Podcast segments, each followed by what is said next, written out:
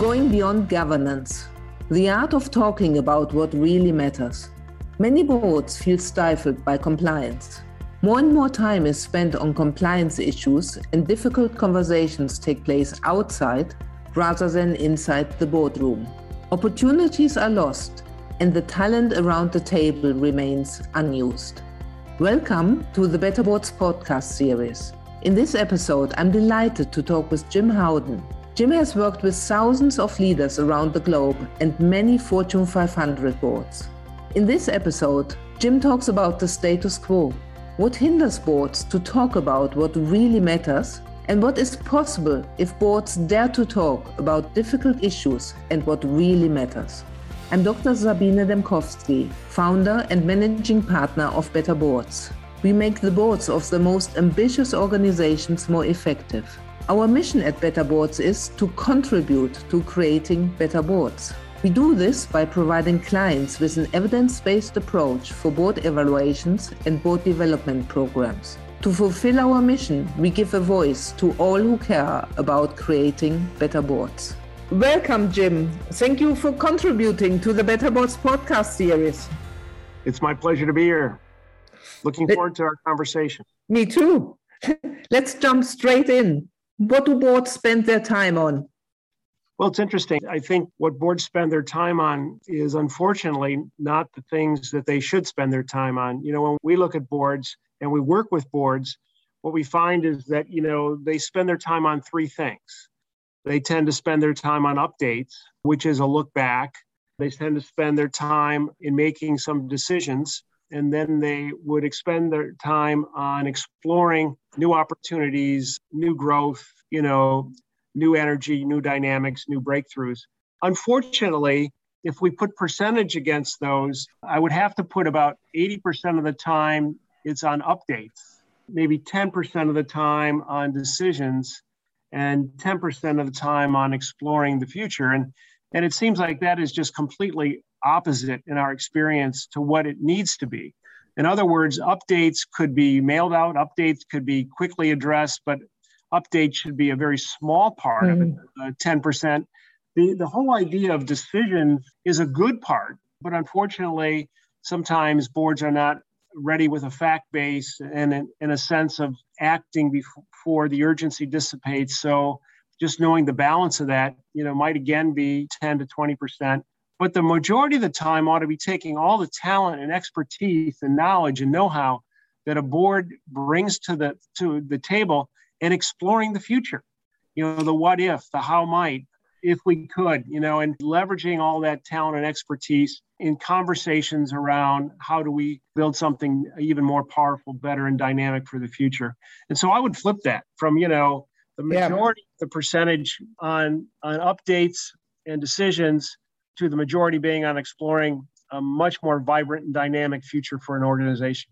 I mean, it's interesting. I, I wholeheartedly agree. And this is exactly what we are seeing as well when I observe board meetings, when I talk with board members. And what's interesting, everyone is realizing this, and nobody is really happy with this.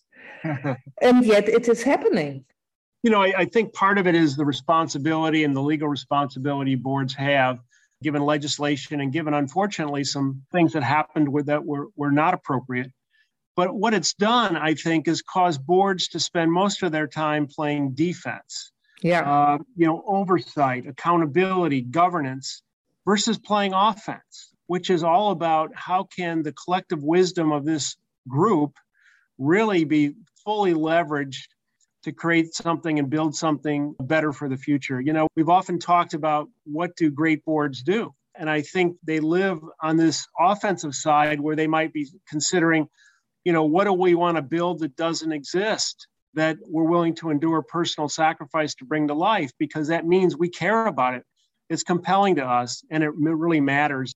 And that seems to be a minority of what boards do and where they spend their time, but it, it should be flipped so they play much more offense. And in that playing that offense, it's a secret weapon uh, rather than something that is there, but only out of uh, maybe legal necessity or making sure we don't screw up. So, what really needs to happen on a practical level that boards do exactly that, that they stop playing defensive, protecting themselves, safeguarding, making sure that they are not breaching the law. What practical advice can you give our listeners? You know, we've stumbled on something a number of years ago, and that was that boards really don't know how to have the conversations they need to have. Yeah. Uh, there is sort of this sense of, you know, not wanting to embarrass yourself as an individual. There's this sense of not wanting to address things that might be controversial with the excitement and the energy they should. So, what we found, and, and this is very amazing that we stumbled on it, but we began to talk to people, you know, members of a board, for example, about what are the issues that we are creatively dissatisfied with that are holding us back or inhibiting us from really ascending to a level we're capable of. And we visualize those in cartoon fashion. And so, what that means is that leaders are wearing masks and not saying what they really think on a board, then, then we visualize that aspect of it. Sometimes we visualize a strategy that a hmm. board is constantly revising it and doesn't know how to say no, which is one of the most important words for any strategy. It's not just what you do, it's what you say no to. And, and so we visualize all of these things that are not being entertained in discussion and conversation and dialogue. And we ask a board to look at all of those and to put a check on the ones that are really relevant, that really are maybe inhibiting us from playing offense or inhibiting us from addressing the real issues we should be talking about. It's really about psychological safety and creating a habit that allows us to put the real issues on the table that we can collectively address to elevate the performance of any organization. It has just taken off for us. And, and what that means is that it creates psychological safety to talk about all the issues and to recognize we're all kind of co authors of things we don't like, but we also could be co responsible for overcoming those and, and even taking our performance to a much higher level. And that's been almost magical in getting boards to talk about the real issues they didn't know how to talk about and being a little more comfortable in being vulnerable together so that they can be aggressive and play offense together.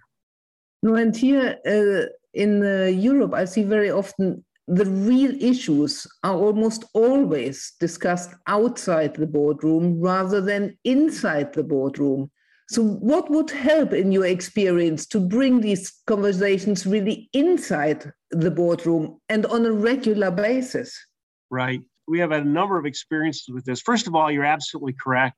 We jokingly say, you know, the three places that boards tell the truth are in in the hallway, at the water cooler, and in the bathroom, where, where there are one off conversations that you only say it to somebody you completely trust. And so we then we sort of say how many people have experienced that, and most people have. And uh, why do we do that? And it, we say because we're not sure it's safe to bring up the real issues. And, and then we say that has to change. We can't be an exceptional organization, a leading organization, if we don't know how to get the conversations out of the hallway onto the table. And so the way to do that is again, each individual tends to know what those issues are. Yeah. But collectively, they don't know how to put them on the table without offending someone or upsetting the apple cart, so to speak. And so the best way to do that, as I said, is to make it safe for people to express how, what they really think and feel and make it a common habit. So we had one organization where this may sound interesting, but the visual that emerged was a boxing ring. And the two boxers were sleeping on each other's shoulder. I mean, they were dressed to battle, but they were sleeping on each other's shoulder.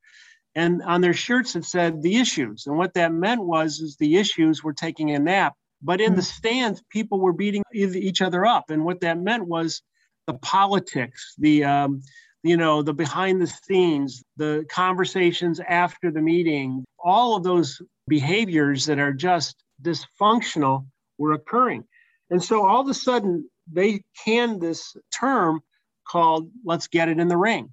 And so once a month, the board would make it safe to have any member of the board put the issue in the ring that we think we need to battle to clarity and battle to a position and battle to to play offense on this because we've been reluctant to address it. And it just made it safe to do that. And so the habit or the routine of putting it in the ring became the way that this board found each month a safe way to put issues of controversy or issues of tension or or just even issues of bold thinking on the table so that we could battle it to a position as a board.